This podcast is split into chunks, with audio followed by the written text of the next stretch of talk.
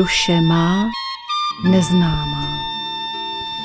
Krásný středeční podvečer, milí posluchači a přátelé Rádia Bohemia, zdravíme vás z našeho středočeského studia a Vítáme vás u našeho, ať už e, z vašeho pohledu živého poslechu, anebo ze záznamu poslechu, který uveřejňujeme pravidelně na našem YouTubeovém profilu. Dnes, jak už to tak bývá, se setkáváme opět s panem Vítem Sirovým. Je to zhruba měsíc, kdy jsme se viděli naposledy. Pěkný večer, vítejte ve studiu. Zdravím všechny posluchačky a posluchače. Tak a protože minulý měsíc v tom našem vysílání jsme vzali takový zevrubný výhled a hovořili jsme o věcech eh, v takovém širším okruhu a také se mezi tím, než eh, došlo k dnešnímu vysílání, událo mnoho věcí, tak nebudeme hm, nějak se zdržovat u toho, co se děje eh, někde okolo nás eh, na té nebeské klembě, ale skočíme rovnou do toho, co se děje tady mezi námi lidmi, protože je toho opravdu velmi mnoho a jsou to věci mm, podivuhodné. Tak pojďme, pojďme hovořit o tom, co se děje teď skutečně aktuálně s tou eh, naší matičkou zemí, která se třese každou chvíli tu i tam skutečně eh, se udály neobyč, eh, neobyčejné živelné otřesy, protože každý už zřejmě slyšel o ničivém zemětřesení v Turecku a Sýrii. Eh, ten počet obětí už prý překročil 47 tisíc, takže to je skutečně obrovské a sam nevíme ještě, jestli to bude konečné. Mnohé možná napadlo otázka, proč tam k němu došlo. Eh, tak je známe, že v tomto místě se střetávají tři tektonické desky, arabská, africká a euroázijská. A přičem se tam vlastně přetrhl zlom, a to na obrovském úseku kolem 200 kilometrů dlouhém. A říká se někdy, že to je 25 metrů široké. Já bych tedy dodal, že geologové už dávno vědí o tom, že jsou tam nebezpečné zlomy a kde se přesně nacházejí. A proto vlastně nejednou předtím varovali, že by se v těle těch místech neměly stavit obytné budovy, jenomže investoři si většinou podplatili ty, kteří rozhodovali o těch územních plánech a to je třeba známé už dlouho i u zlomu San Andreas, který protíná americký kontinent. Nicméně ani tam, ani v těch azijských státech eh, už dlouho neberou v úvahu byť oprávněná varování. Ty domy se vlastně staví všude, kde si to lidé usmyslí. A tak tomu bylo i navzdory důrazného varování tureckého úřadu pro řešení následků katastrof, který už v roce 2020 upozornil, že nyní v té nejhůře zasažené provincii tím zemětřesením, takže tam hrozí právě, pokud by byly nějaké silnější otřesy, skutečně vážné nebezpečí a proto už tehdy vyzval k okamžité evakuaci obyvatel z budov v těch nebezpečných zónách. Nicméně ty politické a finanční zájmy zřejmě převážely a dělalo se jako kdyby to bylo s tím všechno úplně v pořádku. A zajímavé je, že vlastně se přehlížela i varování bytostných, a to i taková ta běžně viditelná znamení, jimiž byly ku příkladu obrovská hejna vrán, která se eh, prý před tím nastávajícím neštěstím tam létala nad těma danými oblastmi. Eh, když se tam vlastně potom eh, událo to ničivé zemětřesení, hm, tak se ty obrovské škody a ztráty na životech eh, svádějí na všechno možné, hlavně na architekty, jež třeba projektovali ty stavby budov nebo další při té výstavbě zúčastněné osoby. To jste možná taky slyšeli, že některé z nich zatkli a že chtějí soudit. Hm, Jenom vlastně takhle pozdě je už vlastně úplně zbytečné láteři tak kohokoliv proklínat, že když dané území zasahnou stovky zemětřesení, je to nejsilnější z nich mělo magnitudu 7,8, jenom pro vaši představu, ty osmičkové zemětřesení, to už je něco skutečně naprosto ničivého. No a vlastně v důsledku toho se mnohé budovy zhroutí a pohřbí pod sebou nesmírně mnoho lidí. Uvádělo se u toho, že tohle zemětřesení mělo vyvolat úderové sesmyknutí, v důsledku čeho se vlastně Turecko oproti Sýrii sklouzlo až o 5 až 6 metrů a temnější tektonická deska se měla posunout tak o 3 metry. Každý, kdo vlastně zahledl tyhle ty hrůzné fotografie nebo videa toho, toho živel, živelného dění, tak kromě soucitu s trpícím vlastně měl pochopit, jak nesmírnými silami vládnou bytostní, jestliže na určité místo na zemi plně napřou své síly. Já když jsem v té době pozoroval ty celosvětové mapy zemětřesení, tak mi celkem překvapilo, že převážná část z nich byla tehdy právě v této oblasti, jako by tam země doslova poskakovalo a i další týdny až do teď vlastně eh, tam bylo tisíce dotřesů, přičemž většina z nich byla vlastně slabší, ale zjevně pocitovatelné, jinak tady bych chtěl říct, že už kolem tří, ta hodnota, magnituda kolem 3 až 4, je to něco, eh, co skutečně jako už člověk pocítí, pokud třeba spí. Eh, další vlastně, ale ty zemětřesení byly dokonce i kolem pěti a teď před nějakým dnem bylo dokonce zase přes šest zemětřesení, takže spíš je to ukázka vlastně toho živelného dění. A mm, mluvíme o tom i z toho důvodu, protože nám to názorně ukazuje, jak se může náhle pro mnohé zcela nečekaně vlastně všechno v té dřívější celkem poklidném běhu života během okamžiku naprosto změní. To znamená, představte si, že někdo večer předtím řeší, co třeba nakoupí a takové ty běžné věci, koho navštíví. A vlastně tohle to, to, ten, ta velká změna doslova může přijít přes noc, jako tady tomu vlastně bylo přesně v případě tohohle ničivého zemětřesení. A během okamžiku eh, tehdy vlastně pro desetitisíce lidí můžeme říct, že nastal jakýsi poslední soud, protože mnozí z nich vlastně přišli o všechno, nebo dokonce nemálo z nich i o život. Jinak hrozné bylo i to následné zjištění míry trosek. Je asi pochopitelné, že to mohlo eh, u těch tam žijících lidí, nebo ty, co to viděli, nejspíš i vyvolat až takovou děsivou beznaděj. A tam vlastně důležité se uvědomit, přestože tam bylo tolik lidského neštěstí, tak i tyhle ty děje jsou nejzašími projevy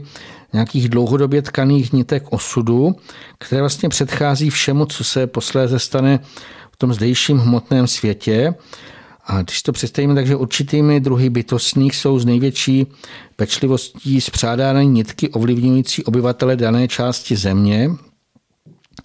A když vlastně se něco uděje, tak ten projev toho jednoho jediného dění přináší v ten daný okamžik pro tolik lidí současně takové ty tvrdé prožitky zcela osobního druhu. To znamená, představme si, kolik prožívání, jak, jak obrovské i emoce tam museli v ten okamžik vlastně pulzovat. A, a ještě z toho vlastně ten obraz, že když ty nitky osudu dospějí až do toho bodu hrubohmotného uskutečnění,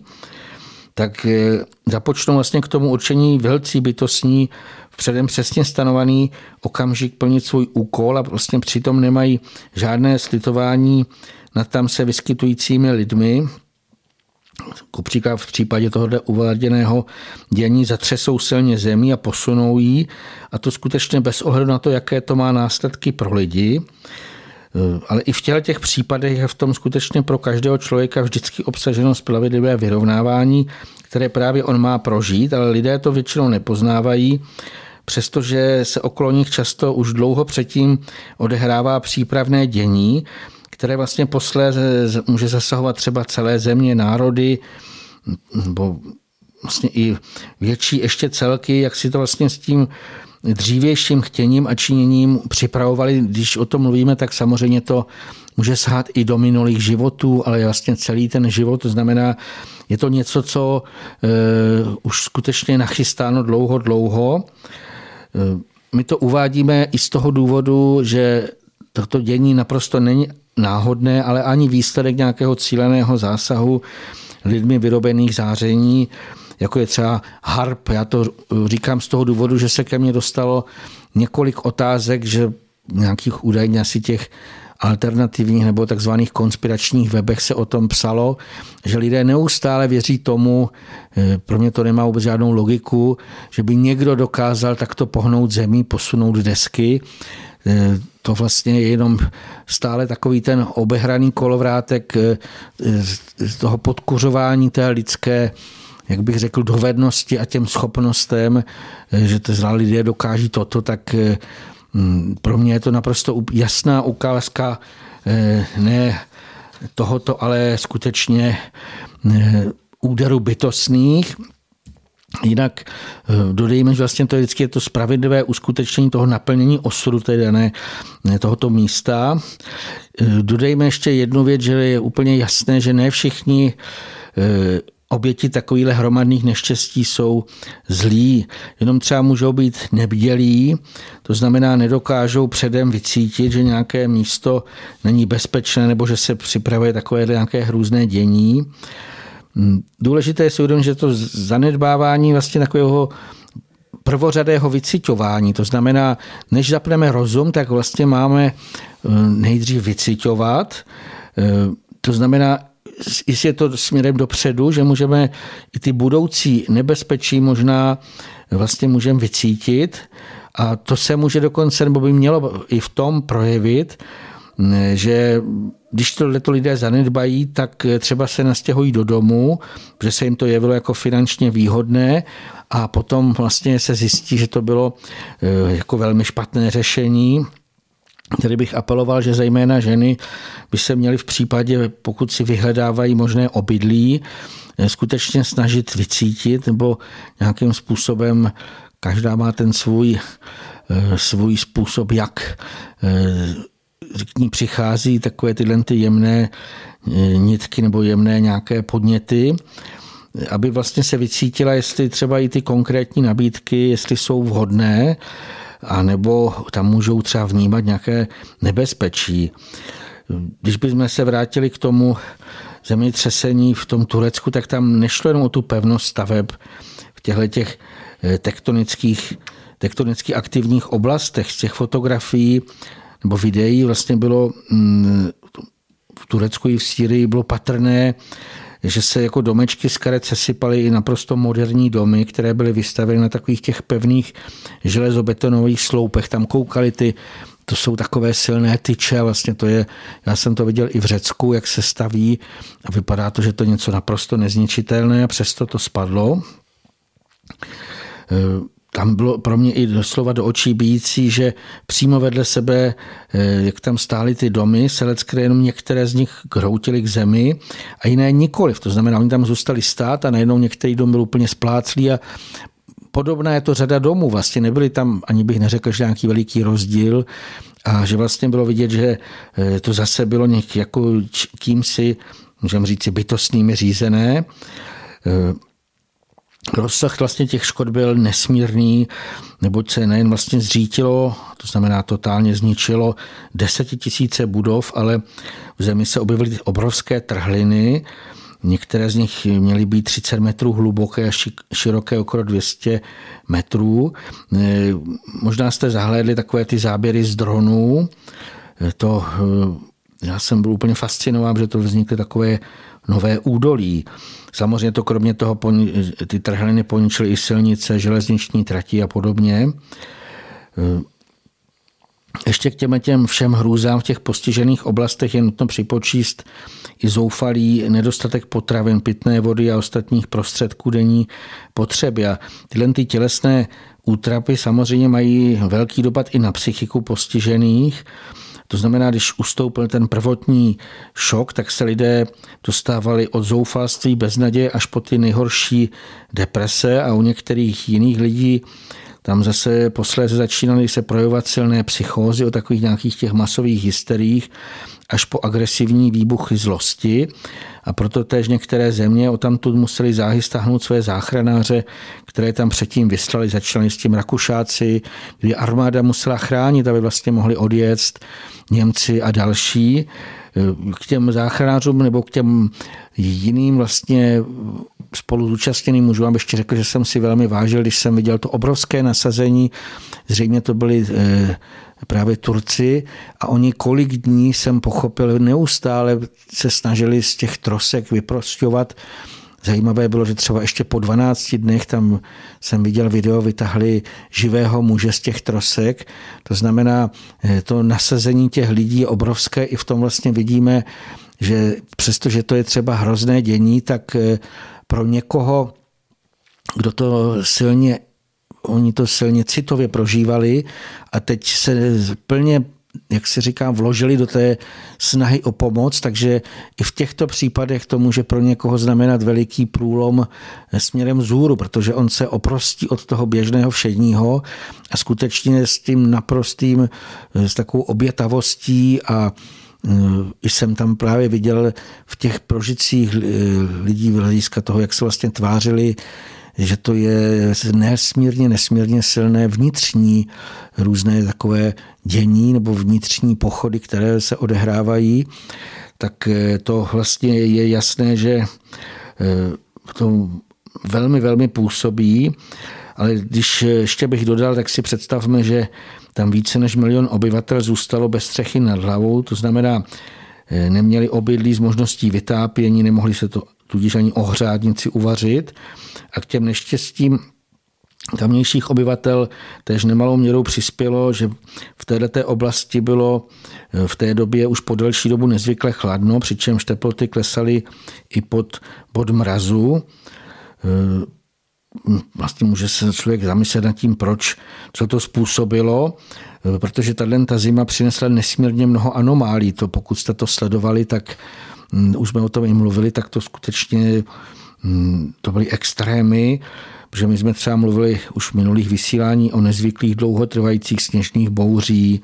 nebo eh, mrazy obrovské na rozličných místech, jak teda v Ázii, to už jsme o tom mluvili v předchozích pořadech, a tak si tady můžeme i položit otázku, proč takovýmhle skutečně naprosto nezvyklým pohromám dochází. Samozřejmě možných vysvětlení můžeme nalézt více, protože eh, dochází nejen ke změnám v geofyzických parametrech, rychlosti rotace planety i zemského jádra, o tom jsou celé články, ale jsou pozorovány i nezvyklé transformace elektromagnetického pole kolem naší země koule a dokonce věci, eh, už o tom píšou, se vážně zabývají otázkou, co se stane, když se posunou nebo změní polaritu vlastně zemské póly. Jinak ty proměny vlastně lze pozorovat i v tom vzdušném proudění. Eh, ku příkladu ve stratosféře tam je velmi zajímavé ten polární vír, to znamená to, co se točí. Je takový kruh, vlastně to vidíte jako úplně, jako, jako když krouží, tak eh, když jsem se díval v ten čas, mám takový jako taky na to web, eh, na, vlastně na tyhle ty proudy, tak tam bylo velmi zajímavé, že už nekroužil jako kdysi nad nad severním pólem, vlastně nad severním magnetickým pólem, to tam kroužilo. Na globusu to vidíme vyznačené ještě takovým tím křížkem, bych to přiblížil, tak eh, kroužil právě mnohem víc směrem k té Ázii a už bylo i oficiálně potvrzené, že ten severní magnetický pol se stále posunuje směrem na Sibiř. Vlastně Eh, tenhle ten posun ledového pólu nejspíš už dospěl do stádia, že to způsobuje i tyhle ty anomální dlouhotrvající rekordní mrazy, které tyhle tu zimu doslova drtily ne některé oblasti a města na Sibiři, ale v Číně, Koreji, v Afganistánu, Turecku a dalších těch azijských státech, které se vlastně dříve přiřazovaly k takzvanému zlatému pásu, kde tam bývávalo celoročně přívětivé až teplé počasí. To je vlastně ten obrovitánský problém těchto zemí, když tam přijdou mrazy, protože já si vzpomínám, když jsem kdysi ještě jezdíval do Řecka, tak mi tam, a není to tak dlouho, jestli to tak řekněme něco přes 20 let, a když mi tam vyprávěli, že oni mají jako jenom dvě jako roční období, období horka, tam bylo celé to léto a potom období dešťů a přesně říkali, my tady nepotřebujeme žádné kamna, my nepotřebujeme žádné izolace u těch domů a teď najednou přijdou takovéhle věci, tak je jasné, že to je pro ty lidi mnohem, mnohem horší než pro nás, kromě toho ani nejsou zvyklí na tu zimu. A teď si představme, že v takovéhle řekněme, doslova nezvyklé situaci nebo velmi, velmi, jak bych řekl, až trýznivé, nemá člověk střechu nad hlavou, nemá vlastně tu možnost se nikde ani schovat před tou nepohodou. Takže já na to upozorňuji i z toho důvodu, že vlastně ta dynamická proměna, vlastně, která teďka probíhá, tak ona těm nepřiplaveným lidem kdy způsobuje nejen petíže, ale skutečně značné problémy. A z toho vyplývá aspoň mě, že bychom se měli s tou nejvyšší vnitřní i vnější bdělostí v prvé řadě vnímat, co se kolem nás děje a samozřejmě se snažit i vycitovat, co v té nejbližší době může nastat. Eh, je to velmi důležité, aby jsme se třeba i ptali vnitřně okolních pomocníků a zvažovat eh, velmi dobře každý svůj další krok. Vlastně ono, když si to uvědomím úplně v takové té jednoduchosti, co teda se stalo i mně, jak je to takové jednoduché, když člověk nedává pozor a vlastně s takovou tou rázně vykročí na ledovkou pokrytý chodník, tak se vlastně zhroutí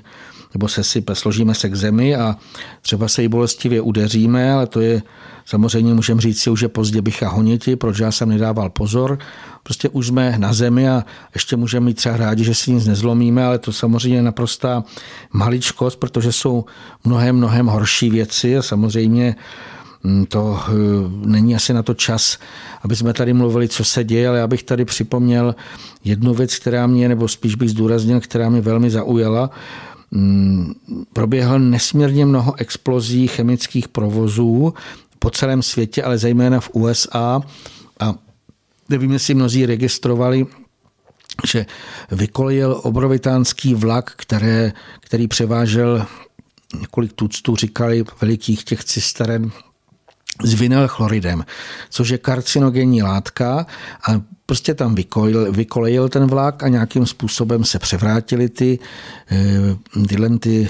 veliké, no to vypadá takový jako vagóny, no, cisterny. cisterny, můžeme to přesně říci, ale tam ještě na tom bylo přesně vidět ta naprostá lidská bezradnost, protože oni několik dní, já nevím vlastně, co tam dělali, vlastně nedokázali udělat nic jiného, vytékal tam z toho chlorid, něco z toho vytékalo a tam někdo dostal ten úžasný nápad, že teda místo, aby to očerpali, takže to nějakým způsobem proděraví ty cisterny a zapálili to. A ty videa i ty očití svědci říkají, že to byl jak atomový výbuch, e, Prostě se tam obrovské množství uvolnilo e, všech možných škodlivin do ovzduší. Je známé, že z toho vinylchloridu vzniká bojový plyn fosgen a dokonce tam ukazovali z, zřejmě z nějakého satelitu snímek a teď bylo vidět, jak obrovitánskou část je tam takový doslova černý mrak toho hrozného kouře. To znamená, eh, totálně se zničilo vlastně všechno, nejen, že to vytékalo do půdy, do vody, umírali tam už ryby a nějaký jiný živočichové. Tam bylo plno odkazů, že eh, domácí drůbež i nějaké jiné chovy, že začínají umírat i dokonce na vzdálených místech, ale ten zamoření toho vzduchu je naprosto bezprecedentní. To, eh, pro mě to jako je hrozné a skutečně znovu pak už vlastně to bylo zapáleno na příkaz místních úřadů. Nepochopím vlastně tenhle ten tohle to rozhodnutí. Pak se vlastně o tom psalo, že to způsobilo eh, ekologickou katastrofu a jim to nazývali chemický Černobyl. To znamená, je to něco, co si ani si tady naštěstí ještě nedokážeme představit, ale zajímavé je, že i dnes jsem sledoval vlastně, že i v Itálii zase vybuchl nějaký, nebo začal hořet obrovský chemický komplex a tohle jsou takové věci, hm, které vlastně tyhle ty katastrofy mě to naprosto dokazuje, že vlastně lidem se doslova vymykají z rukou tyhle ty rozličné eh, procesy, které dříve eh, ještě měli pod kontrolou, že doslova to bývávalo, protože v důsledku stále se zesilující přílivu rozličných druhů záření nejspíš začínají ty umělé chemikálie spolu reagovat zcela odlišně, v důsledku čeho vlastně můžou doslova zcela nečekaně vzplanout nebo vybuchnout. Já se tak vysvětlu, protože právě tím, že znám chemické provozy a vím, jak tvrdé a nesmírně bych řekl, eh, musí mít dodržování těch bezpečnostních předpisů, co všechno tam musí být, to ví každý, kdo má nějakou firmu a vlastně oni tam přesto, že dodržují ty bezpečnostní předpisy, tak najednou velikánský požár, velikánský výbuch. Hmm, tam vlastně toto je velmi důležité si uvědomit, jak řekněme, doslova sebevražedná hra je s tím, že se neustále produkuje eh, různé chemické škodliviny a pak se vozí sem a tam. A stačí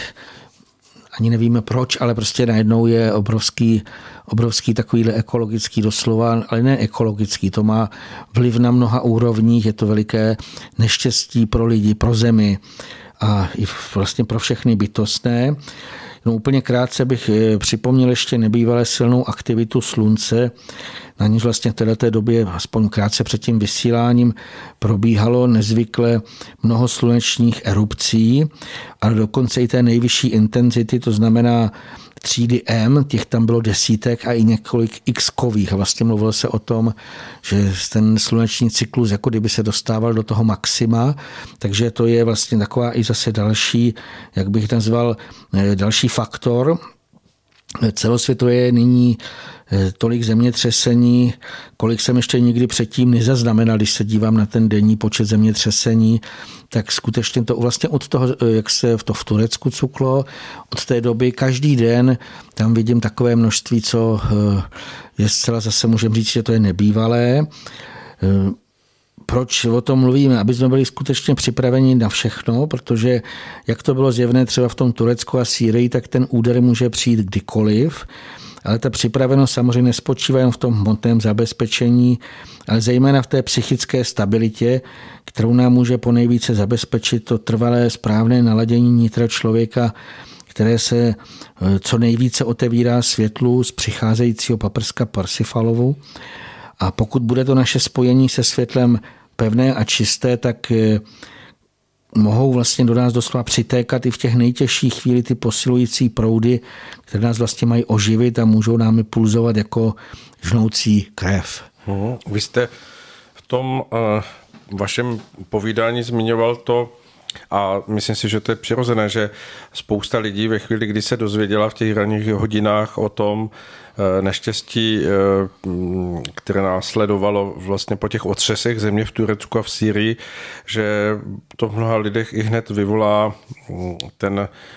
stav soucítění nebo jisté jistého naladění na to, že myslí na všechny ty, kteří tím byli postiženi. A samozřejmě to je správné, protože hm, asi člověk, který by to takto nevnímal, eh, nějakou spolubolest nebo to, že to je opravdu eh,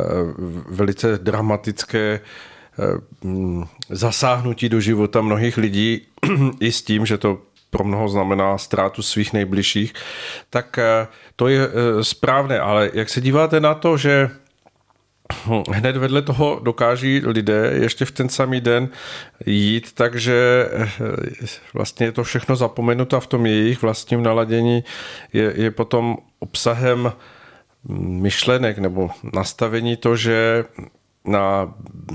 blízké jako okolo sebe pohlíží s tím, že vůči nim mají eh, zlost nebo určitý, určitý, určitý hněv, jakousi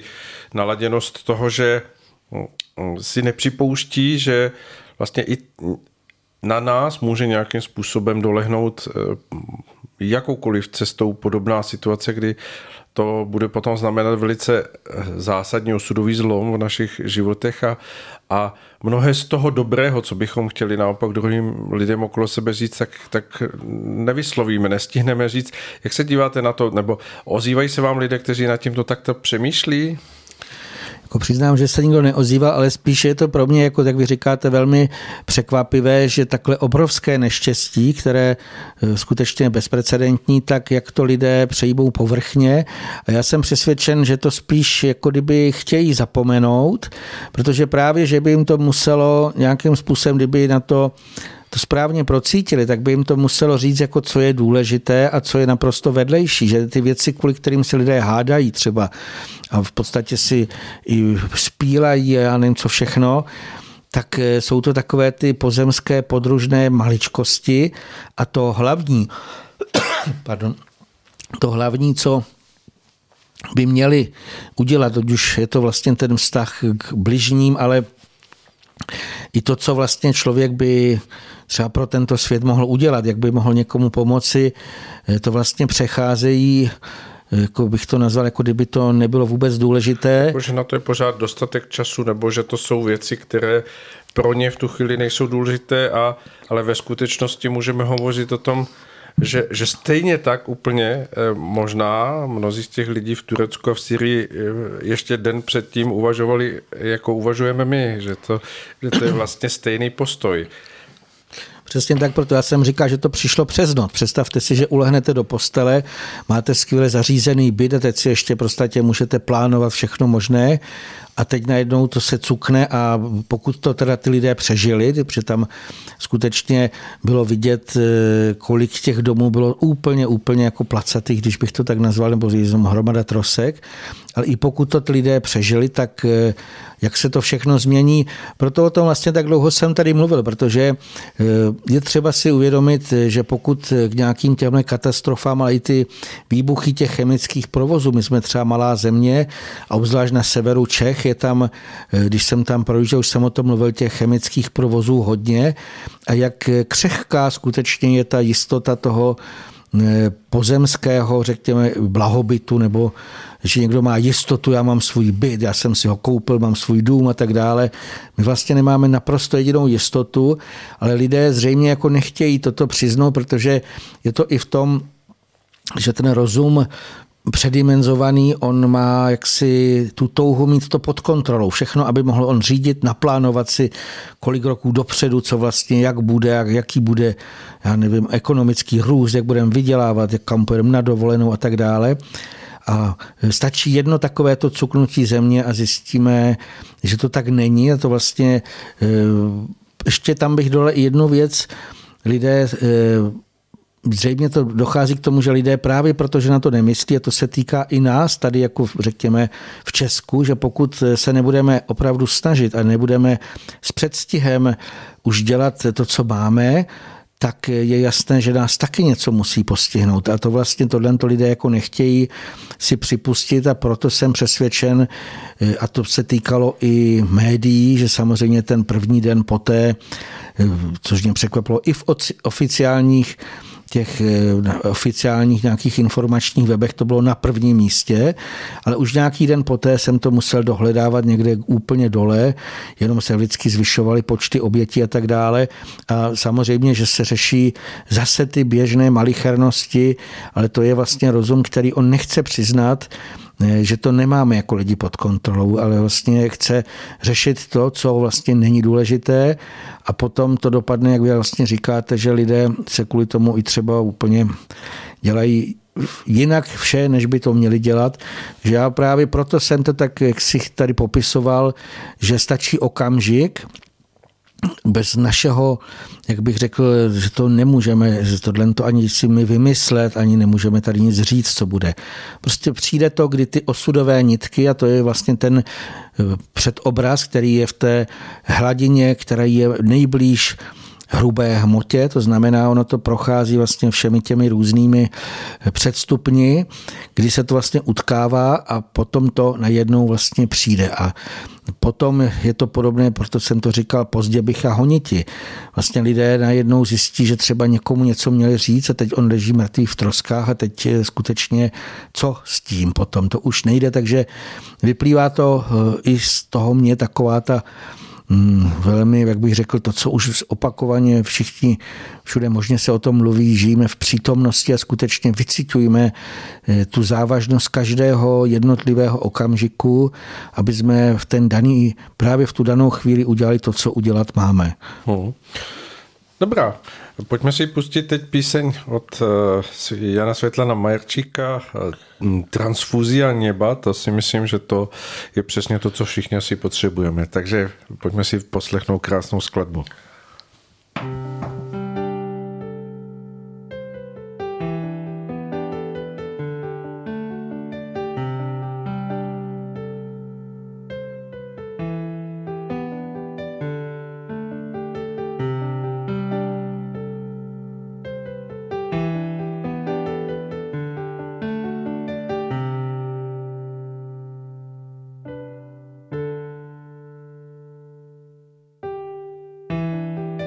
jako ticho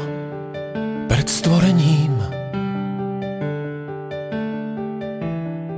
Je dokonalé v močaní. Je v tvojej duši osud skrytý. Hoď zdá sa čítať na dlani. Čarovným mocným prútom slova. Tak ako básnik prišiel si, aby si ľuďom zopakoval to, na čo dávno zabudli. Transfúzia neba priamo dožil. Snáď iba ona pomôže, aby si človek v budúcnosti prežil. Keď pravda vyzlečie ťa do kože, tak ako sa ľudskosť vykupuje žitím z otca na syna. Hľadajúc body prepojené bytím, pocestný prach ich objíma. Tak ako tma je nedostatok svetla a šifra budúcnosti znie. Pokora pre záchranu sveta a tvojho rodu volanie. Transfúzia neba priamo do žíl. Snáď iba ona pomôže, aby si človek v budúcnosti prežil. Keď pravda vyzlečie ťa do kože, transfúzia neba priamo do žíl. Len iba ona pomôže, aby si človek v budúcnosti prežil. Keď pravda vyzlečie ťa von z kože,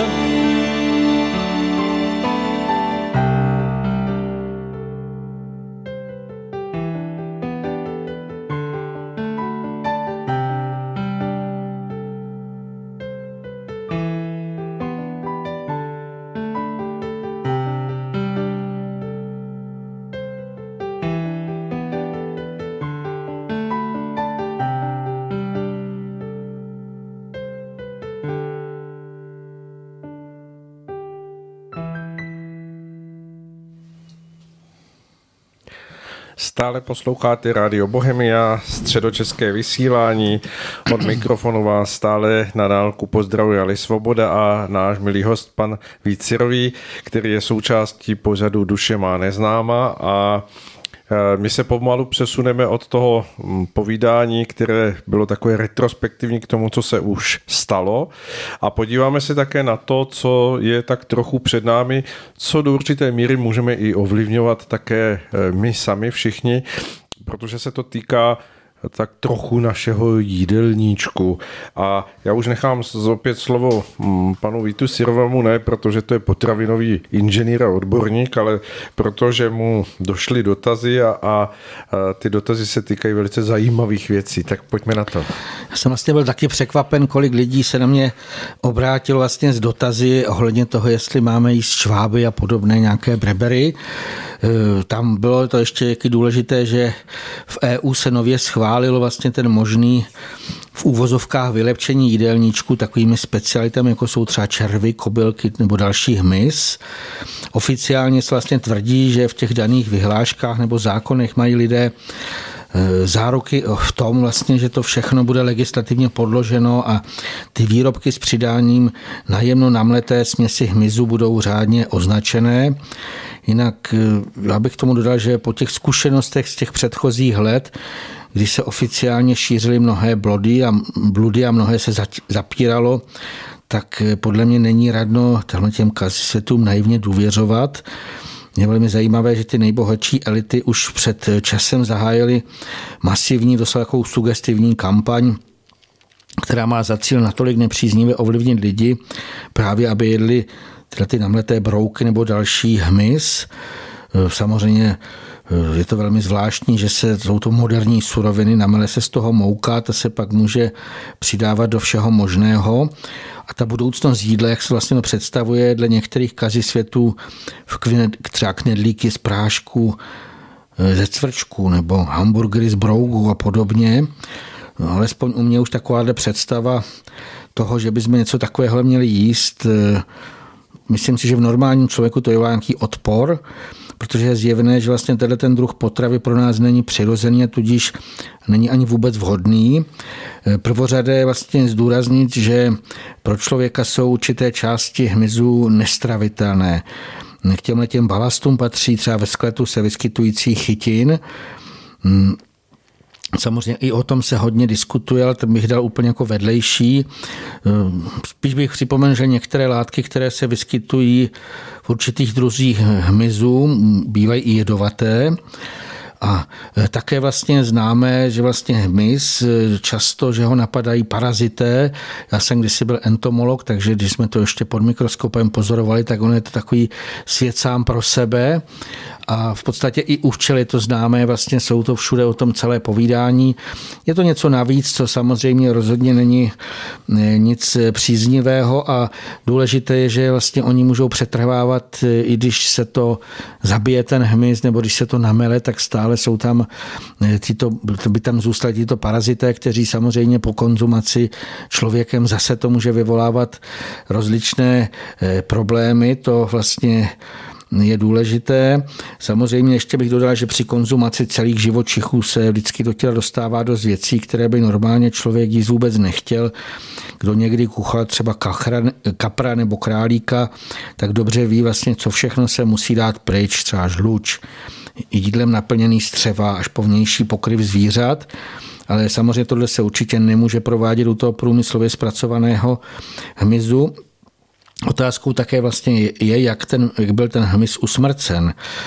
Mně se to spojilo vlastně s videí, které jsem viděl v některých zemích, zejména afrických. Tam byly ukazovány obrovské pohramy sarančaty, to byly biliony obrovitánské hejna sarančat, které tam eh, jim ničily úrodu a samozřejmě běžně se to dělá tak, že se intenzivně stříkají nějakými jedovatými pesticidu, pesticidy, aby se vlastně zabili. No a teď samozřejmě, eh, pokud by se z takhle usmrcených eh, nějakých těch třeba sarančat, ale i jiného druhu hmyzu namlela ta moučka, tak stále je tam vlastně, jsou tam tyhle ty jedovaté látky eh, přítomné. Takže eh, to vlastně třeba je tolik otázek, eh, které my vůbec nevíme a Samozřejmě každému vlastně tyhle ty skutečnosti, každému soudně uvažujícímu člověku je jasné, že to není v pořádku, tak nemálo z těch stádovitých typů lidí bezmyšlenkovitě přijímá takovéhle šílené novoty. Ohledně toho psala jedna posluchačka, že se eh, hodně pohybuje mezi eh, napíchanými, to znamená, nebudem to tady rozebírat, aby se to nesmazalo, ale v podstatě eh, asi víte, o čem je řeč. A vlastně, e, že tyhle ty lidé už asi nemyslí dle ní normálně a zcela vážně diskutují o tom, jak budou takhle vylepšená jídla konzumovat. Někteří už to přizkusili nebo dokonce to nabízeli ostatním k ochutnáním. No. Já jenom uh, připomenu, protože to se netýká jenom nás jako humanoidů, lidí, ale uh, lidé, kteří mají domácí zvířata, ať už pejsky nebo kočičky, jak bez pochyby vědí to, že že je dobré se dívat na nejrůznější balení a popisky toho, co je obsahem těch různých granulí a podobně, protože tam je už jakýsi předvoj a jsou firmy, které hm, přidávají tyto dobroty eh, v nějakých procentech, často 7 až 10 On to samozřejmě je označené jako eh, takovým tím honosným názvem, není to tam napsáno, že je tam 10% nějakého mletého cvrčka, ale je tam napsáno, že to je, obsahuje hmyzí protein a ono to tak zní, jako že, že si ti lidé v určité nevědomosti eh, v tu chvíli vlastně nepřipustí, jakože, že by dávali tomu svému zvířátku něco špatného. Takže i v tomto světě je možné očekávat to, že, že nejenom jako my, ale prostě vši, všichni tím budou nějakým způsobem obšťastňováni. V to není správné slovo obšťastňování, spíš zanášení. Je velmi zvláštní. To bylo v uvozovkách. Je, je, vel, je velmi zvláštní, že se to právě jako někdy bere jako přednost. Jako to je vlastně ta masivní sugestce, kdy vlastně něco, co před nedlouhou dobou bychom to slova, jak si o tom, vůbec bychom to nepřijali, tak se to jako lidé to přijímají a je velmi často spojené, že nejdřív se něco jako dává právě těm domácím mazlíčkům, aby se to jako vyvolalo, že to je úplně v pořádku. Vůbec se třeba nebere to, co lidé ani neví, kolik onemocnění třeba u pejsků je právě z těch nekvalitních granulí, které vlastně dostávají. Takže to, eh, takovéhle otázky ke mně často přicházely právě čím krmit domácí zvířata, čím krmit eh, sami sebe, takže eh, samozřejmě chce to velmi, velmi zvažovat, co teda koupit, protože jednak jsou ty jak bych řekl, zcela takhle viditelně označené, to znamená, že to ještě jako vypíchnou. Slyšel jsem, že třeba v Brně prý jsou nějaké restaurace, které se tím chlubí, že tam mají jídla z, takové, z nějakého hmyzu a že prý mají už dopředu honem obsazené, že se lidi objednávají, že to chtějí jako vyzkoušet, tak je to velmi, velmi zvláštní. Pro mě je to nepochopitelné. Já bych spíš tady ještě dodal jednu věc, že třeba někoho může napadnout, proč vlastně vůbec takovéhle věci tady probíráme v našem pořadu.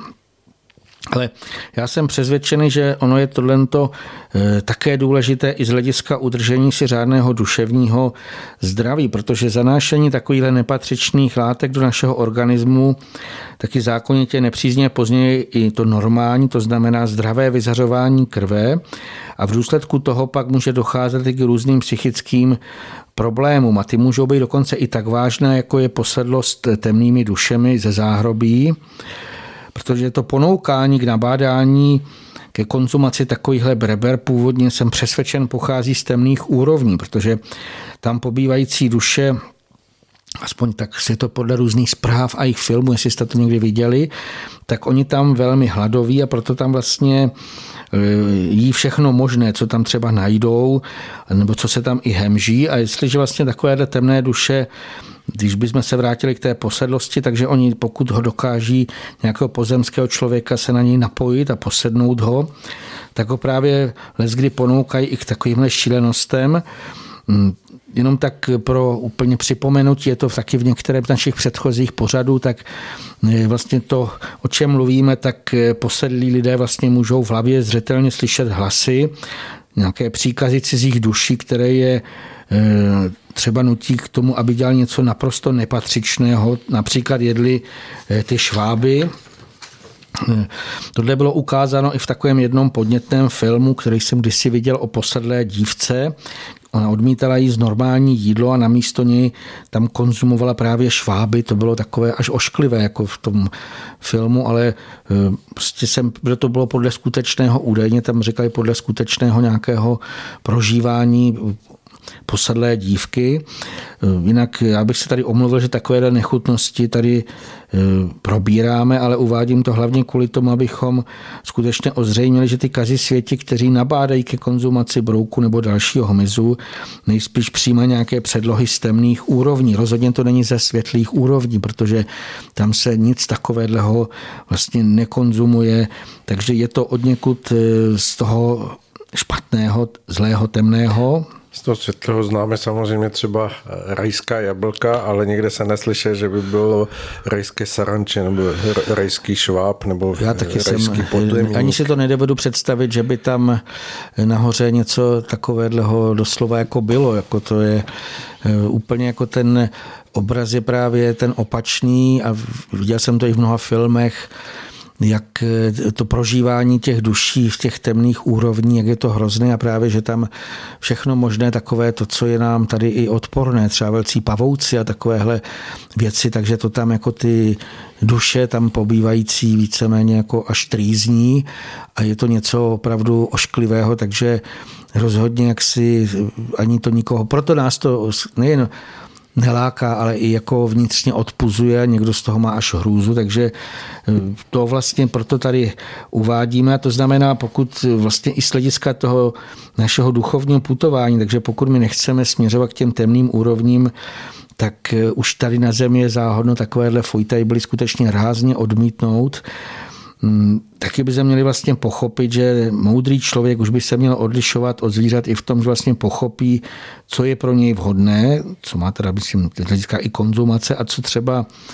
eh, je vhodné pro drůbež, protože je pochopitelné, že eh, pro eh,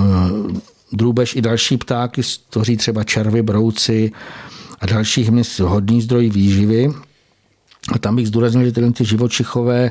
mají zcela jiný trávicí systém než my. A tady samozřejmě to bych jenom dodal, když někdy někdo kouchal třeba kohouta nebo slepici a rozřízl přitom jejich žaludek, tak mohl s údivem pozorovat, kolik něm měli písku a drobných kamínků, jak vlastně tvrdá až houževná je ta, ta vnitřní žaludeční stěna vlastně, takže to proto oni dokáží v tom žaludku rozdrtit ty tvrdé krovky a ty další části tvrdého skeletu. Hmm, člověk vlastně nemá tu jejich schopnosti, nejen ten žaludek takto vybavený, ale ani ty další nějaké součásti třeba enzymatické, aby se ten chytin dokázal strávit. A když bych se teda vrátil k tomu, že mm, jsem přesvědčen, že kdyby jsme snědli nějakého velkého brouka nebo saranče, tak kdyby tam byly ty velké části těch krovek a dalších takových z toho chytinu, tak to může i v některých případech poškodit střeva. E, jinak e, samozřejmě tady protože ono se to někdy bere jako přednost, ale v žádném případě člověk nemůže e, chytin nějakým způsobem strávit a využít k výstavě svého těla. Tohle samozřejmě každý světi dobře vědí, protože oni by nejspíš nechtěli, aby lidem narostly tvrdé krovky, protože oni by jen tak nešli propíchnout jehlou, tak to je jasné, že se to ví a proto to nikdo nechce. Jinak ke mně se dostala taková námitka, někdo volal, že v mouce se odedávna vyskytovaly mouční červy, vlastně tohle bych tady dodal, že to je vývojový předstupeň určitých brouků, třeba potemníka moučného, ale tyhle ty hm, takovéhle si byly v minulosti jako se to považovalo za nepatřičné součásti surovin a proto vlastně kdysi poctivé hospodinky sítem třeba přesývaly mouku. Moje babička také mimo to před použitím e, přebíral i rýži, aby v ní nebylo nic navíc a já si pamatuju, že jsem pracoval v pekárnách i v jiných potravinářských provozech a tehdy byly naprosto závazné normy. Ty mimo jiné vymazovaly i to, co a v jaké množství se může vyskytovat ve skladech nebo v těch dalších prostorách. A pokud by se kdekoliv tam přemnožili brouci nebo jakýkoliv jiný hmyz, tak by i hned hledali způsoby, jak ho zahubit. To znamená, mnohdy se kvůli tomu museli třeba sklady zaplynovat, aby vlastně tyhle ty dle tehdejších norem, se tam nazývali škůdci, aby zahynuli. Protože kdyby do takovýchhle zahmizených potravinářských provozů přišla na kontrolu třeba hygiena, tak buď by je rovnou zavřela, nebo by nakázala, aby se všechny ty znečištěné suroviny vyhodily nebo odvezly pryč na skrmení zvířatům a ono pojednou by to mělo být úplně jinak. To je pro mě naprosto tristní. Tak bych ještě k tomu dodal, že vlastně nejhorší na tom je, že každý světě nejspíš chtějí vyvolat situaci, aby lidé neměli dostatek normálního jídla, potom vlastně přijmuli cokoliv, eh, co jim nabídnou. Eh, pokud někdo to pozoruje, tak eh, musím, že asi s údivem vidí, že v současném světě se provádí doslova šílená opatření, jako kdyby to mělo za cíl zničení průmyslového zemědělství i potravinářského řetězce, jak vlastně teď prozatím známe. může někoho třeba z posluchačů i napadnout to, že je stejně nesprávný. A už jsme tady, protože jsme tady vícekrát se zmiňovali o tom, třeba, že v intenzivním zemědělství se užívají zcela nesprávné postupy, ku příkladu se geneticky modifikované plodiny eh, postřikují glyfosfátem nebo jinými pesticidy. Samozřejmě taky je známá, že ty hospodářská zvířata žijí po celý život uzavřený v nějakých těch malých nevětraných a takových, řekněme, ošklivých prostorách.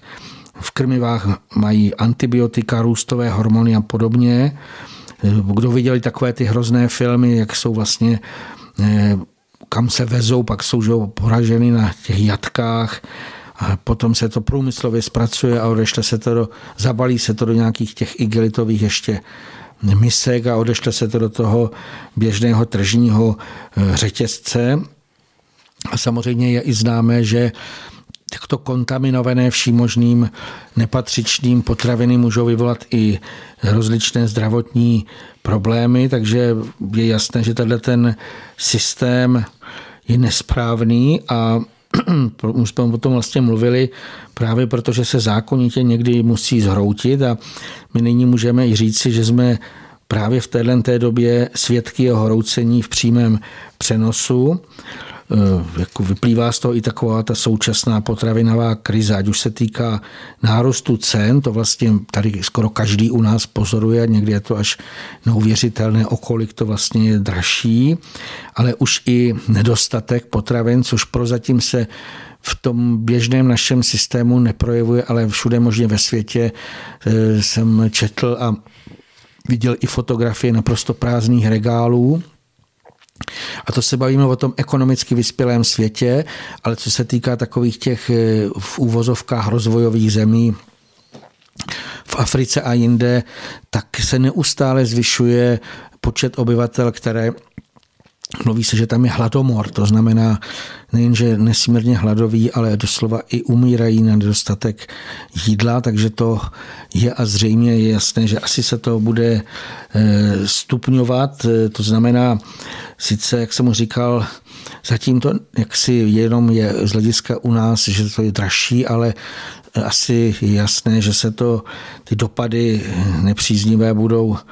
žel dotýkat eh, téměř každého z nás a můžeme říci, že to vlastně všechno prozatím jsme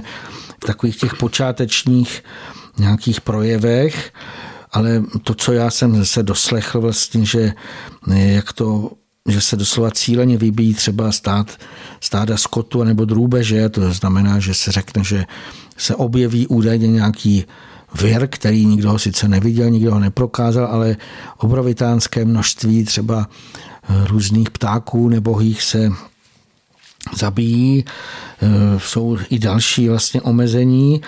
Takže to vlastně takové je to cílené snižování zemědělské produkce a zřejmě jako je tam z toho i viditelné, že to je kýmsi řízeno, jako kdyby chtěl skutečně někdo docílit toho celosvětového kolapsu. A přestože ta krize za krizí narušuje zásobování potravinami na různých místech, vlastně tak eh, tam je důležité jako prohlédnout trošičku za tu kulisu, protože to řešení těch problémů už mají kazi světí údajně připraveno, oni tam hned vlastně eh, nabídnou eh, nějaké to něco jiného, takže kromě toho, jak jsme uváděli ten hmyst a takovýchhle podobných šíleností, tak se začínají veřejně na internetu propagovat takové nové technologie a tvrdí se, že vlastně zcela převrátí současné chápání potravin. Takže tam bych jenom dodal, že vědci se už po léta zabývají nejen v pašování cizích genů do lidských organismů, tomu jsme tady mluvili, ale i třeba modifikací mikrobů a oni z nich vlastně chtějí genetickým inženýrstvím udělat, nazývají je bioreaktory a chtějí, chtějí třeba používat k pěstování, to je neuvěřitelné slovo, k pěstování proteinů a dalších vlastně vstupních surovin, které pak budou využívat pro výrobu potravin. A vlastně jsou třeba známé, že byly vypsány mnoha milionové granty, dokonce pro vůzkým toho, jak přeměnit vojenský plastový odpad na proteinový prášek použitelný pro lidskou spotřebu. Jinak eh, už dávno o tom jsem četl, že byly vypracovány postupy pro výživu lidských eh, fekálí jako substrátu eh, pro fermentaci. Abych to popsal, je to nesmírně, prosím vás, ekonomické výhodné, protože ty velkoměsta, oni neví, co s těmi fekáliemi, které teda skončí někde v těch čističkách. A teď si představme, když někdo, nějaký chytrák vymyslí technologii, kdy z extrementu vlastně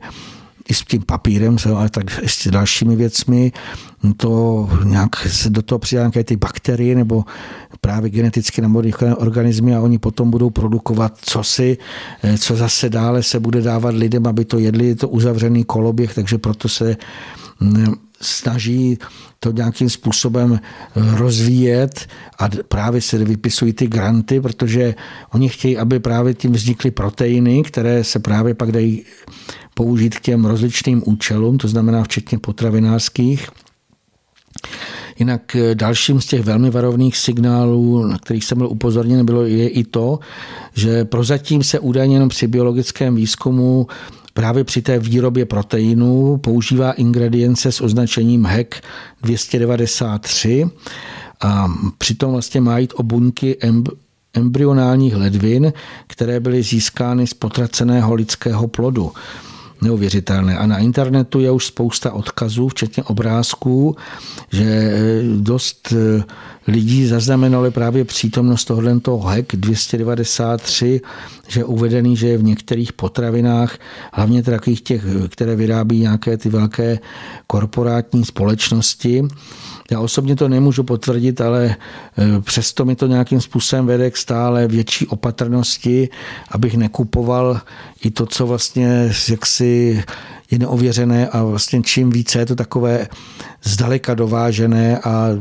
jak bych to řekl, takové méně průhledné, tak tam je větší pravděpodobnost, že tam se dostane něco, co vůbec, vůbec určitě bychom nechtěli. No, hlavně to, co se označuje jako revoluční nebo převratná novinka, která Moderní má, strava. být, má být něčím, co se, co se skutečně jako člověku za všech okolností vyplácí. Ono v tomto směru právě i to vámi zmiňované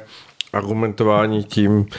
tou hmyzí stravou, že je to eh, něco, co vytváří daleko nižší ekologickou stopu a kde si co si, eh, to je jenom dobře vymalované eh, v těch vědeckých studiích a zdánlivě na stole vytvořených mm, papírových obrazech, které se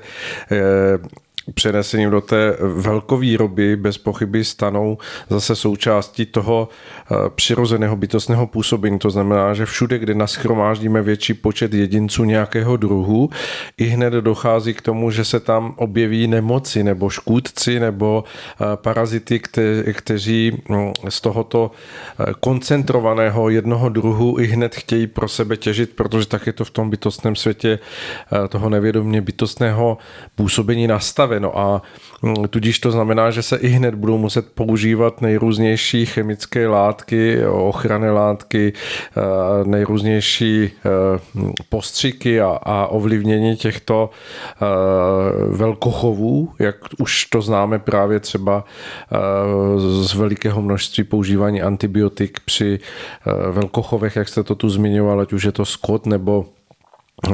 vepřové maso nebo, nebo drůbeží maso, tam všude se toto používá, dokonce i ryby se v mořích musí neustále prosypávat nejrůznějšími eh, medikacemi pro to, aby se v těch koncentracích nestávalo to, že, že by pak hynuli eh, celé, celé veliké chovy. A bych jenom dodal, snad ne přímo v mořích, ale spíš to, co lidé se ne, ani neví, že třeba lososa, jak kdo se říká losos, to je úžasné jídlo, ale on není ve většině případů lovený v moři, ale to jsou nějaké prý obrovské kádě a tam právě, že se tam chovají zrovna konkrétně lososy nebo i jako jiné druhy ryb a právě, že tím, že ta velikánská koncentrace, kdyby to bylo v tom moři, jinak to moře je mimo jiné otrávené všemi těmi splodinami těch, toho, co jednak lidé vypouští, ale i těch ekologických katastrof. Ale tohle to jsou, e, sice jsem to naštěstí nikdy v životě neviděl, prý jsou to jakési kádě, které jsou někde u pobřeží, kde se hodně, hodně v té velké koncentraci a tam jsou to velmi, e, ty antibiotika nebo nějaké ještě chemoterapeutika musí být velmi, velmi silné, aby tam nedokázali dokázalo nějakým těm onemocněním. A to samozřejmě je v těch daných eh, zvířatech, nebo potom cokoliv se z nich připraví. Je to tak a já to jenom dopovím v rychlosti, abych vás nepřerušoval, že, že vlastně všude, kde vznikají tyto koncentrace sedře, či později vyskytují nemoci a choroby, které postihují ty veliké chovy, a tudíž všechno to se i hned eh, vlastně setká s daleko větším používáním eh, člověku ne zcela přátelských a prospěšných chemických látek, které se pak musí aplikovat ve velkém. Takže jsme ve stejném kolotoči, který ve výsledku eh, to, co na první pohled vypadá velmi zajímavě a, a převratně a, a jedinečně, tak se ukáže jako mnohonásobně víc škodlivé. Konec konců uvidíme to třeba u tom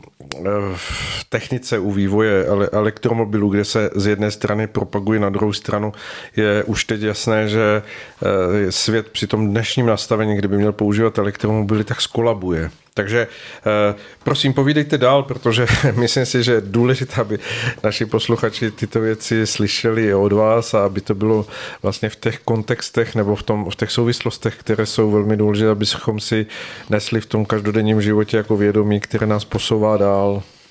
Samozřejmě ty velkoch, jak jste zmiňoval, to je jako jedna velká taková smutná eh, kapitola a ono tam je to i v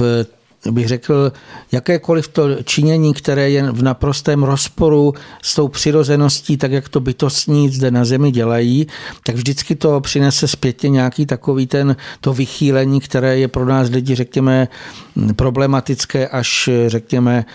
škodlivé, takže to vidíme ve všem, ale já tady jsem chtěl spíš mluvit úplně o takových těch právě ještě těch průmyslových, co ještě bych řekl, je ještě horší než toto, protože já jsem se třeba dočetl o pěstování masných výrobků z buněk a vlastně v laboratoři už to prý dokáží, a vlastně tím cílem, jako výsledným je nahradit ty přirozené suroviny doslova umělými náhražkami. Protože představme si pěstování masných buněk,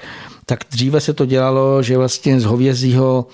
eh, fetálního hovězího séra, to znamená látky, která se získá z nenarozeného skotu, tak se získávají právě tyhle ty nějaké to, co k tomu potřebují, ale nyní se vědcům dokonce podařilo, tím se chlubí, o věcích už jsme tady mnohokrát mluvili, takže se jim podařilo geneticky modifikovat od 100 milky, to znamená vinné mušky, aby produkovali takzvaný růstový faktor, který se právě dříve izoloval z těch zabitých plodů hovězího skotu. A vlastně tyhle ty nejchytřejší producenti už prý teď využívají, nazývají létající bioreaktory, k rychlejší a levnější výrobě toho růstového faktoru. A ono z toho vlastně logicky vyplývá i to, že se při výkrmu těch hospodářských zvířat budou stále ve větší míře tyhle ty růstové faktory užívat, protože pro ty producenty je to, jako řekněme, výdělečné nebo výhodné, protože jim ty zvířata vyrostou rychleji a mají větší jaksi nárůst hmotnosti. A jako, že tomu vlastně tak je, že se to stále více používá. Dle mého dokazuje i to, že se stále třeba zkracuje doba pro dosažení porážkové hmotnosti u kuřat, která má být eh, už nyní něco kolem měsíce, tak kdo třeba zná, jak dlouho trvá slepice kohout, než vyroste na dvorku, že to je řádově třeba čtyři měsíce, dám příklad, a on to dokáží takto zkrátit, tak je vidět, že už se to dlouho, dlouho používá. Eh, jinak já jsem ještě nalezl oficiální zprávy o tom, že vlastně teďka nejbohatší investoři vkládají miliony do výzkumu, oni to nazývají hakování mikrobiomu. A tam vlastně tím cílem je upravit to přirozené složení lidských střevních bakterií. A když si uvědomíme, jak ty procesy, které se odehrávají Eh, v našich střevech, nebo který by se tam měly odehrávat. To znamená, stále se mluví, jak je důležité správné složení mikrobiomu, jak to má obrovský vliv nejen na ten fyzický, ale i duševní stav, ale zejména třeba na vývoj dětí. A vlastně proto se zjevně cíleně útočí na ten původní zdravý a normální mikrobiom, aby se posléze nahradil GMO, to znamená geneticky modifikované mikroorganismy, které vlastně tak produkují, jednak k čemu jsou světy naprogramovány. Já bych to ještě popsal i v takovém jenom nebo o pohledu, který aspoň já jsem přesvědčen, že tak je každý určitě slyšel, že ty velké zemědělská družstva mají takzvané, eh, jak tam vyrábí bioplyn a že vlastně tu jejich jako močůvku nebo teda ten to, co ty zvířata, jak si z nich vychází všechno, vlastně, jak jsou na těch roštech, tak oni to vlastně zpracují a samozřejmě tam mají taky jako nějaké reaktory, ale zřejmě tam očkují, jsem přesvědčen, právě ty geneticky eh, modifikované bakterie, které vytváří velké množství plynu, ale ta nevýhoda, to je podobně jako umělých hmot těchto geneticky modifikovaných organismů je v tom, že oni jsou nesmírně ve většině případů jednak produktivní a jednak těžko eh, se dají jako zničit a vlastně oni dokáží potom i potlačit ty přirozené mikroorganismy. To znamená, je tam vlastně veliké, veliké vychýlení a eh, vlastně to může způsobit rozličné pro, problémy. To znamená třeba od dříve nebývalé plyno, plynatosti nebo exémů, ale až po psychické choroby. A jak vlastně už rozšířené v této době je to narušení toho zdravého normálního mikrobiomu, dokazuje i ta skutečnost, že vlastně všichni lidé mají určitým způsobem narušené trávení, alespoň já, když se ptám a i léčitelé, když mi o tom povídají, tak říkají, že vlastně všichni mají nějaké trávicí problémy, které se pak můžou projevovat různými formami i v těch eh, jiných zdánlivě jaksi nesouvisících eh, třeba o nemocněních nebo chorobách, ale je něco vlastně v tomhle tom už vychýleného, ale už bych řekl, že už je dost takhle těch šíleností, kterými se vlastně věci a kazisvěti prozatím zabývají, protože já jsem přesvědčen, že naštěstí už to stejně nestihnou celosvětové zavést do praxe, a ještě bych tady dodal, že vlastně rozhodně nejsme pasivními diváky tohohle toho vývoje, ale aktivními účastníky, kteří vlastně s tím svým rozhodnutím a činy můžeme mnohé změnit. My jsme vlastně na semináři Genius přírody třeba opakovaně hovořili o tom, že bychom měli v rámci našich možností skutečně se postupně eh, snažit směřovat k soběstačnosti. Abych tedy rovnou připomněl, že nejbližší seminář Génia přírody Eh, aspoň od dneska z hlediska vysílání bude 25. března, bude mít název Jarní probuzení. Pokud by toho někoho zajímalo, tak na mých stránkách tam v, tom, v té sekci nejbližší akce, takže tam se může více o tom dočíst. Eh, my jsme třeba v těch, eh, už jsme o tomto vlastně mluvili i v těch předchozích semináří Genius přírody, tam jsme třeba uváděli, že bychom měli vždycky moudře zvažovat jednotlivé kroky vedoucí ke zlepšení situace. To znamená, nic by se nemělo být založeno na nějakém takovém bláhovém, eh, bláhových představách nebo velikářských fantazích. To znamená, musíme postupně skutečně krůček po kručku zlepšovat, co můžeme a s tou velikou moudrostí, která má být v prvé řadě založena na tom, že nejprve je nutné vycítit ten skutečně správný směr našeho usilování. To znamená nejdřív se zeptat, jestli to máme dělat vnitřně a pak teprve by to měl nějakým způsobem rozum zpracovávat, aby se to třeba povedlo. A my už jsme o tom sice opakovaně mluvili a mnozí se můžou třeba domnívat, že už to dokáží vycitovat, tak já jsem přesvědčen, že nemálo z těch běžných situací dokazuje, že tomu takhle kdy nebývá. Jako příklad bych třeba uvedl obyčejné rozhodování při našem výběru eh, potravin v obchodech, protože přitom může být ovlivněny mnoha faktory, třeba o těch různých reklamních triků, ale až po to cílené a delší dobu doslova sugerovávané vychytralé rozumové informace. Takhle byla ku příkladu po léta delší, eh, už jako rafinovaně doslova podstrkovaná milná představa, že sojové výrobky jsou nesmírně zdravé. Všichni jste o tom slyšeli, všude se o tom psalo. Ale přitom se vlastně jinak třeba za takové skutečnosti o špatné stravitelnosti soji. Eh, alespoň v době mých studií na vysoké škole to bylo logicky vysvětlováno, třeba, že má inhibitory trypsinu a další další tam byly souvislosti, že nemá vyrovnané aminokyselné složení, to znamená, nelze to považovat za plnohodnotou bílkovinu. Mm, to se tam prostě v tehdejších i mých skriptech mm, běžně se to tam popisovalo a najednou se to vlastně jakoby mělo změnit. Mm, to vlastně pro mě takové už jako podivné, ale kromě toho se lidem vlastně úzkostlivě zatajovalo, že naprostá většina světové produkce soji je v současnosti geneticky modifikovaná. Hmm, Toto se mi dostali ke mně mnoho informací, že největší producenti soji je USA, Argentina a Brazílie a tam vlastně naprostá většina je eh, geneticky modifikovaných těch výrobků, nebo těch asi jsem přesvědčen, že téměř všechna ta soja je geneticky modifikovaná a že ani Japonsko a jiné státy už nepěstují vlastní soju, ani u nás jsem neslyšel, možná, že by někdo našel výjimečně nějakého menšího producenta, ale naprostá většina soji je dovozová. A teď se po léta to už je desetiletí, co se lidem vsunuje pořád, jak je to něco zdravého a přesto tomu vlastně tak vůbec nemusí být a já to uvádím z toho, že obdobné triky nejspíš budou kazi světě využívat i u toho údajného vylepčování jídelníčku červy, kobylkami nebo dalším hmyzem. Jinak to už se tady říkal, jako tak, že oni samozřejmě je pravděpodobné, že budou se snažit taky zahrát na tu uvědomilou strunu a přesvědčovat o tom lidi, že tím vlastně zachraňují naši planetu přes změnou klimatu třeba Oni můžou tvrdit, že to může být důsledkem vydechování oxidu uhličatého hospodářskými zvířaty a podobně. O tom už jsem skutečně četl. Jinak já teda doufám samozřejmě, že naši posluchači už mají moudřejší náhled a nenechají se už takovýhlemi eh, triky zmáct, ale i když už to pochopíme, tak ani eh, poté ještě nemáme vyhráno, protože v mnoha případech se o tom vylepčování potravin takovými moderními ingrediencemi nemusíme dozvědět ani v těch složení uváděných na obalech potravin. A proto vlastně nám při tom běžném nákupu mnohdy nezbyde nic jiného, než eh, skutečně se snažit správně vycíťovat, co máme koupit a co rozhodně nikoliv.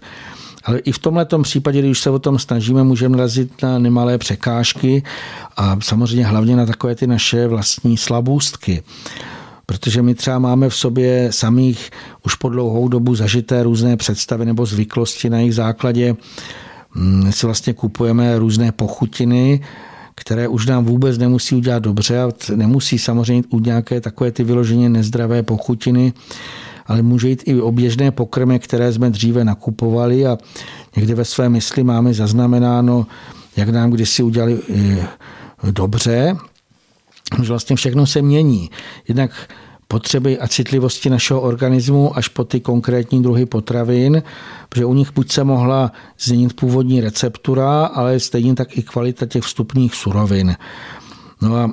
Samozřejmě pokud někdo nakupuje jenom ryze mechanicky, to znamená něco hodí do toho košíčku nebo jenom podle povrchního pohledu, nebo třeba kvůli tomu, že na to jenom máme nezřízenou chuť, tak velmi lehce se může stát, že skutečně zakoupíme nějaký v lepším případě jenom zatížený nebo až při otrávení mm, nějaký druh potraviny a on nám vůbec nemusí tenhle ten produkt udělat dobře, nebo dokonce může vyvolat i vážnější zdravotní problémy. Takže bychom měli skutečně s tou vnitřní i vnější jako dělostí dobře zvažovat, co si máme v danou dobu koupit a co nikoliv. A samozřejmě dodejme, že k tomu správnému rozhodování můžou přispět i rady pomocníků, kteří jsou nám na blízky. Na blízku, ale eh, to je známé. Já bych tady ještě tomu, co jsme povídali, už jsme se možná tam i zmiňovali, že o ten řádný chod našeho organismu se starají rozliční bytostní pomocníci, kteří vlastně jsou v našem těle i kolem nás a oni podle, doslova podle vyzařování našeho těla i daného produktu i hned vnímají, jestli nám prospěje nebo nikoliv. A e, to, co vlastně taky je známé, že mnozí lidé můžou doslova to jejich nabádání doslova jako ve své hlavě zřetelně slyšet, tak když skutečně mají třeba na něco chuť a pomocníci jim přitom doslova napovídají, napovídají, nekupují to nebo nějakým jiným způsobem od toho odrazují, tak eh, oni si to jako doslova přesto vzdorovitě najednou koupí. A uvádíme to i proto, že je dost lidí, kteří už mají povědomí o bytostných a dalších pomocnících, nezřídka říkají, že by je tolik toužili vidět nebo slyšet, ale když se jim to stane, že zřetelně třeba zaslechnou jejich varování, tak když se zrovna dle něj nechtějí řídit, tak jako by vnitřně potlačí nebo odsunou a můžou si dokonce třeba říct, že to byl nějaký přelud, který jim chtěl zabránit v něčem, co vlastně oni vnímají jako vyloženě příjemné. Ale jenom, že ty bytostní a i duchovní pomocníci k nám přece právě přicházejí s těmi svými radami, v takovýchhle okamžicích, když třeba vnímají, že je před námi nějaký důležitý krok, při němž se můžeme, jako už opakovaně v minulosti, znovu rozhodnout nesprávně,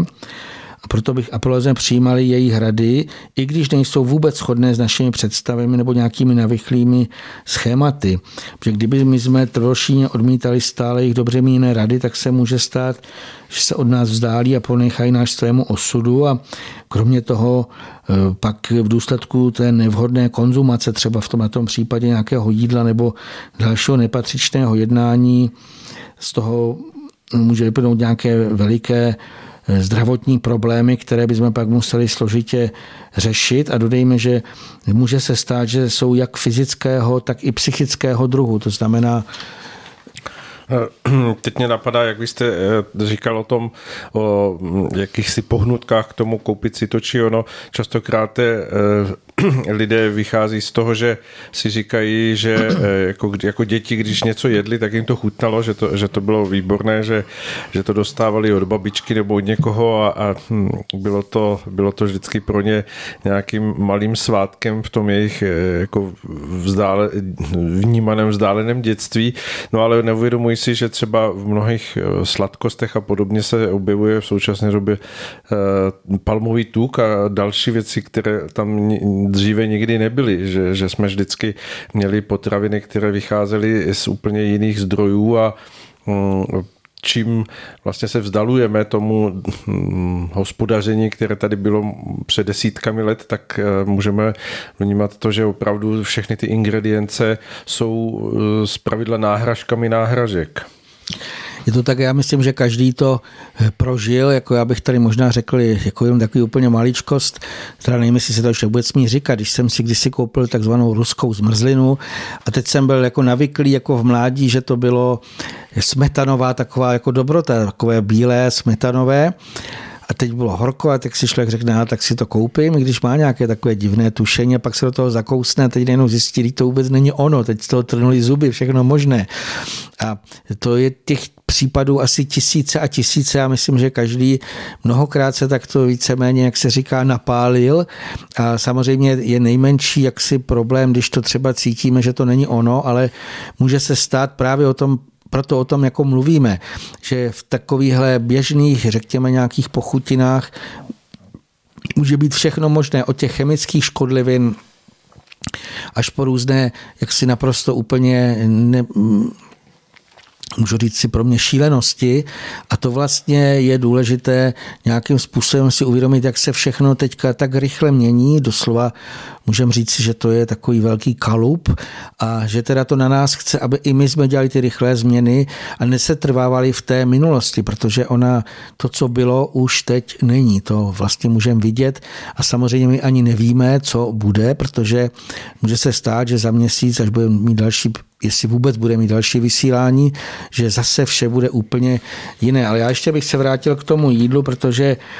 to, co jsem tady povídal, tak aby to u někoho z posluchačů když jsem vlastně tady mluvil o těch moderních trendech potravinářství, tak aby někoho nenapadlo, že nejlépe bude nic nejíst, tak já bych chtěl zdůraznit, že tohle jsem rozhodně nechtěl, protože to nastávající údobí rozhodně nebude jednoduché. A vlastně proto je potřeba zásobovat naše pozemské tělo dostatkem těch posilujících živin a nepostradatelných látek, které mimo jiné vyšují i naši celkovou odolnost to znamená, nebylo by moudré se oslobovat v této zlomové době, se nacházíme jakýmikoliv dětními výstřelky ani nějakými nesmyslnými omezeními, které třeba jenom nabádají nějakému rychlému vynechávání živočišných surovin a podobně. A já bych to vlastně to předčasné neuměrné zjemnění našeho vyzařování by mohlo způsobit i takovou nezdravou přecitlivělost. To jsem zažil já sám na sobě. Já jsem kdysi, ještě když jsem žil v Praze, tak jsem se taky dočetl, jak je skvělá rostlinná strava. Teď jsem se tím začal zjemňovat, pak jsem začal cvičit nějaké druidské cvičení a zřejmě jako jsem se natolik zjemnil, eh, že jsem najednou, když jsem měl třeba metrem nebo tramvají, tak jsem nějak vnímal zřejmě myšlenky a emoce lidí a můžu vám říct, že to bylo krůček od toho, abych úplně zešílel, abych skončil v psychiatrické léčebně, tak jsem velmi rychle potom se navrátil k tomu eh, předtím, na co jsem byl navyklý, nebo teď myslím alespoň z hlediska druhu těch potravin. Neříkám k těm špatným eh, třeba surovinám, ale eh, to předčasné zjemnění může vyvolat právě, tohle bylo takový jenom pro mě jako nějaký jak bych to nazval, malinký vykřičník a víceméně se mi nic nestalo, protože já když vidím, že někde něco takovým způsobem dává najevo, abych si dal pozor, tak se raději, eh, jak se říká, stahnu a dělám to jinak. Ale když bych to vzal, že když by někdo dlouho u toho se trvával a skutečně se hodně, hodně oslabil, tak eh, může potom i snáze podlehnout útoku temných útvarů a duší vlastně. Eh, dodal bych vlastně, že jsme v době, že oni tyhle ty temné formy tuší, že ta doba jejich možného působení už se chýlí k naprostému konci, to znamená, ještě se i zužuje ten prostor, kde oni můžou působit a to je vlastně podněcuje k doslova k běsnění a stupňujícím se snahám nadělat ještě co nejvíce škod, anebo i k tomu, aby co nejvíce zničili. A proto je tak důležité, abychom skutečně všemi možnými prostředky posivole vyzařování všech našich duševních záhalů, to znamená, to jsou jemnohmotné, bytostné, už jsme o tom tady mluvili, ale i těch ochranných energetických systémů. Jenom už bych to úplně řekl zkráceně, mnohé třeba z vitamínů a dalších takových těch sitě barevných, sitě barevných jako surovin velmi, velmi jak si pomáhají to naše vyzařování oživit, Krátce před vysíláním jsem si zrovna objednával velké množství rakitníkového syrupu. Už jsem o něm mnohokrát mluvil, ale je to velmi, velmi, nebo ne syrup, spíš šťávu rakitníkovou. Pro mě to, tohle to takové odbytostných, jak si nám podaná ruka, aby to naše vyzařování nejen z hlediska toho třeba té eh, imunity eh, pozemského těla, ale i z hlediska toho vyzařování, to znamená v té duševní rovině, aby se nějakým způsobem eh, posílilo. A já bych s tím skoro skončil, popřál bych všem posluchačům, aby vlastně dokázali odolat všem nástrahám, které nás tom na tom současném světě ještě prozatím mohou být nastraženy. A nejdůležitější samozřejmě je to, aby se nenechali jsme se nepříznivě ovlivnit tím, co zanáší naší duši. Mě nedávno zaujal citát z jednoho webu, a on byl přibližně následující, že když zmanipulujete mysl lidí, tak pak tito lidé zaprodají svou duši. To znamená, zapomenou na své zásady a dělají hodně, hodně špatné věci. Takže já bych z ní chtěl znovu apelovat na to, abychom se v žádném případě nenechali ničím zmanipulovat a snažili se skutečně udržovat stále čistým krb eh, svých myšlenek. To znamená, pak v závěru ještě eh, bych tady zazní písnička Jana Světlana Majarčíka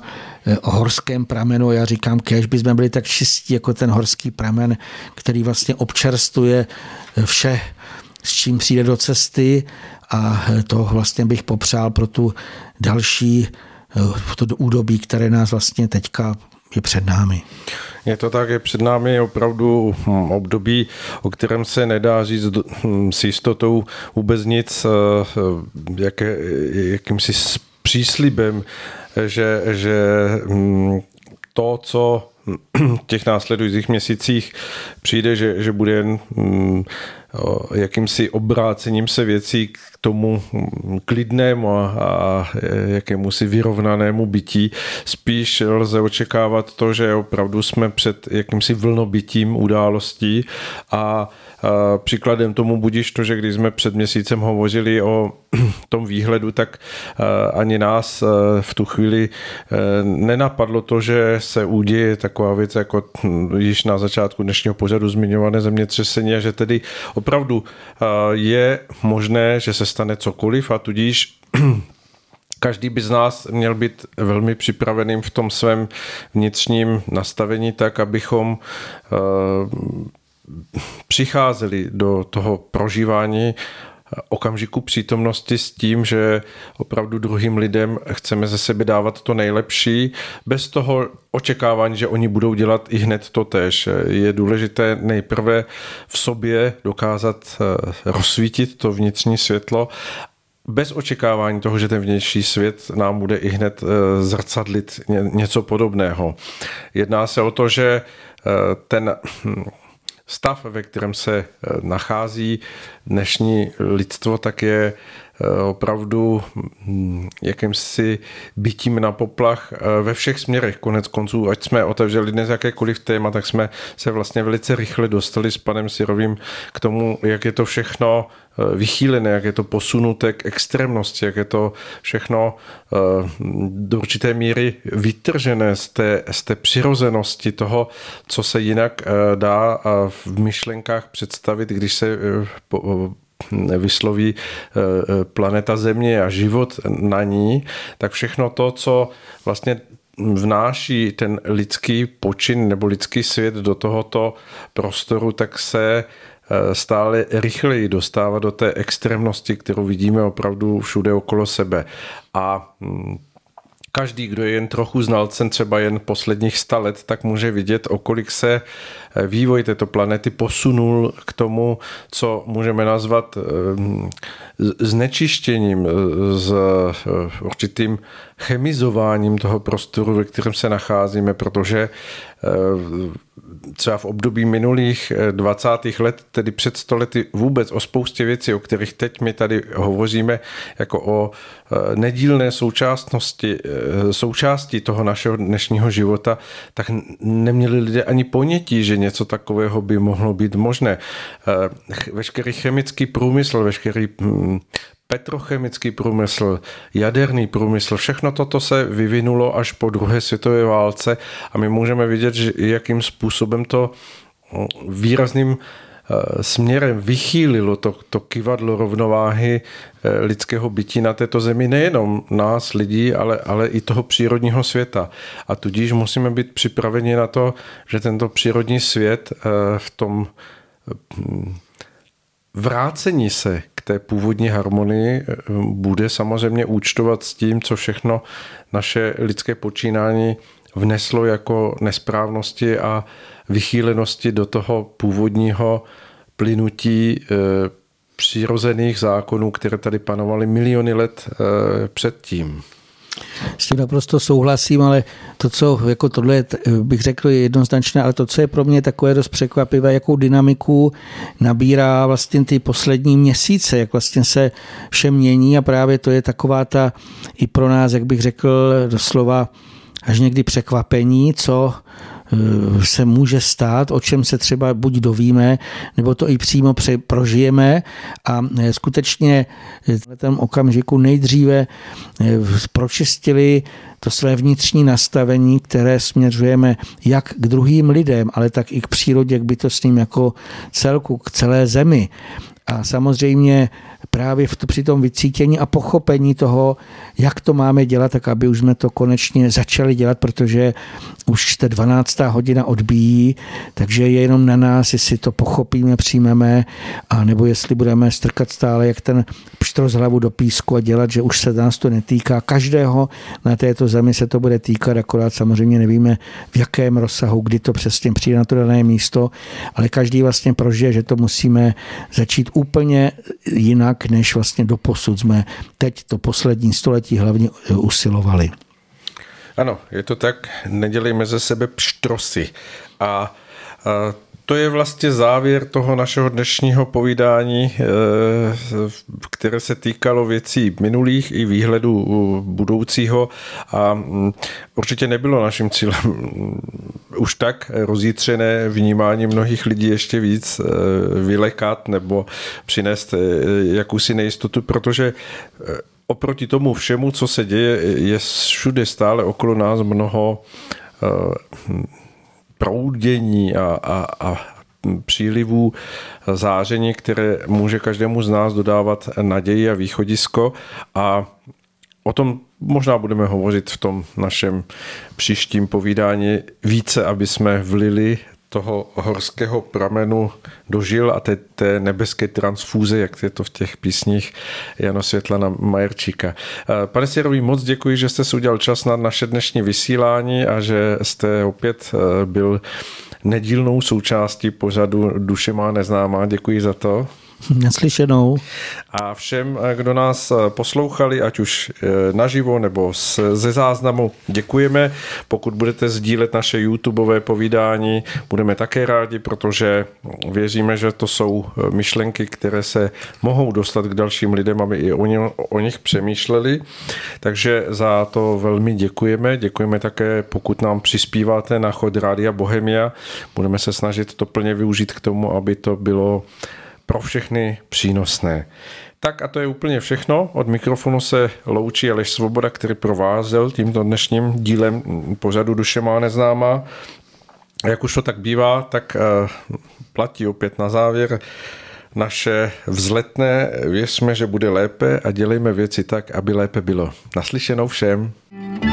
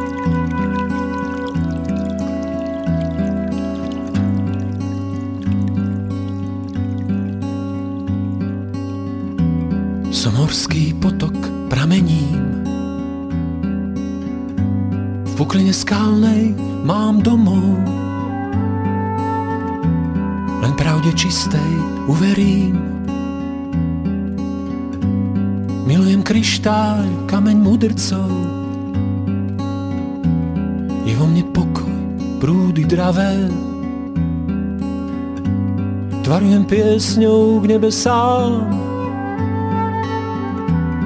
čisté strany, deti drahé. Čisté toky prilievam, pramením.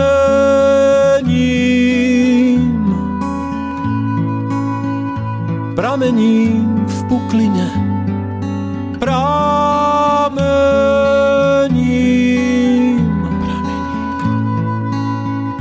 Pramením v pukline pramením.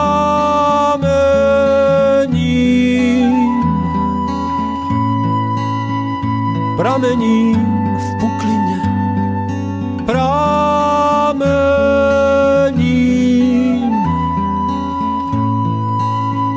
V puklině skalnej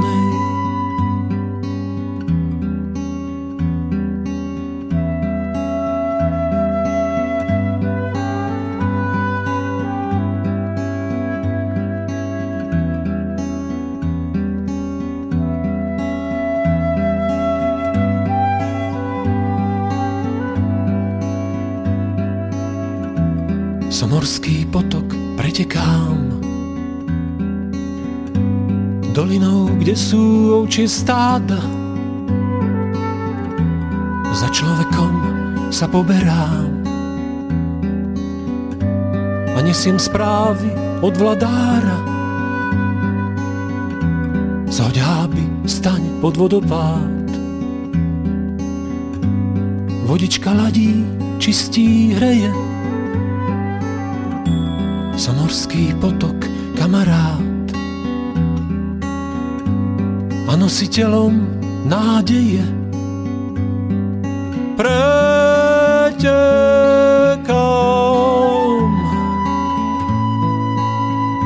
pretekám dolinou, pretekám, pretekám,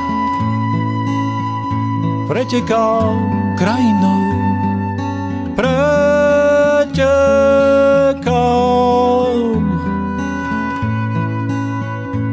Pretekám všeduchom, pretekám.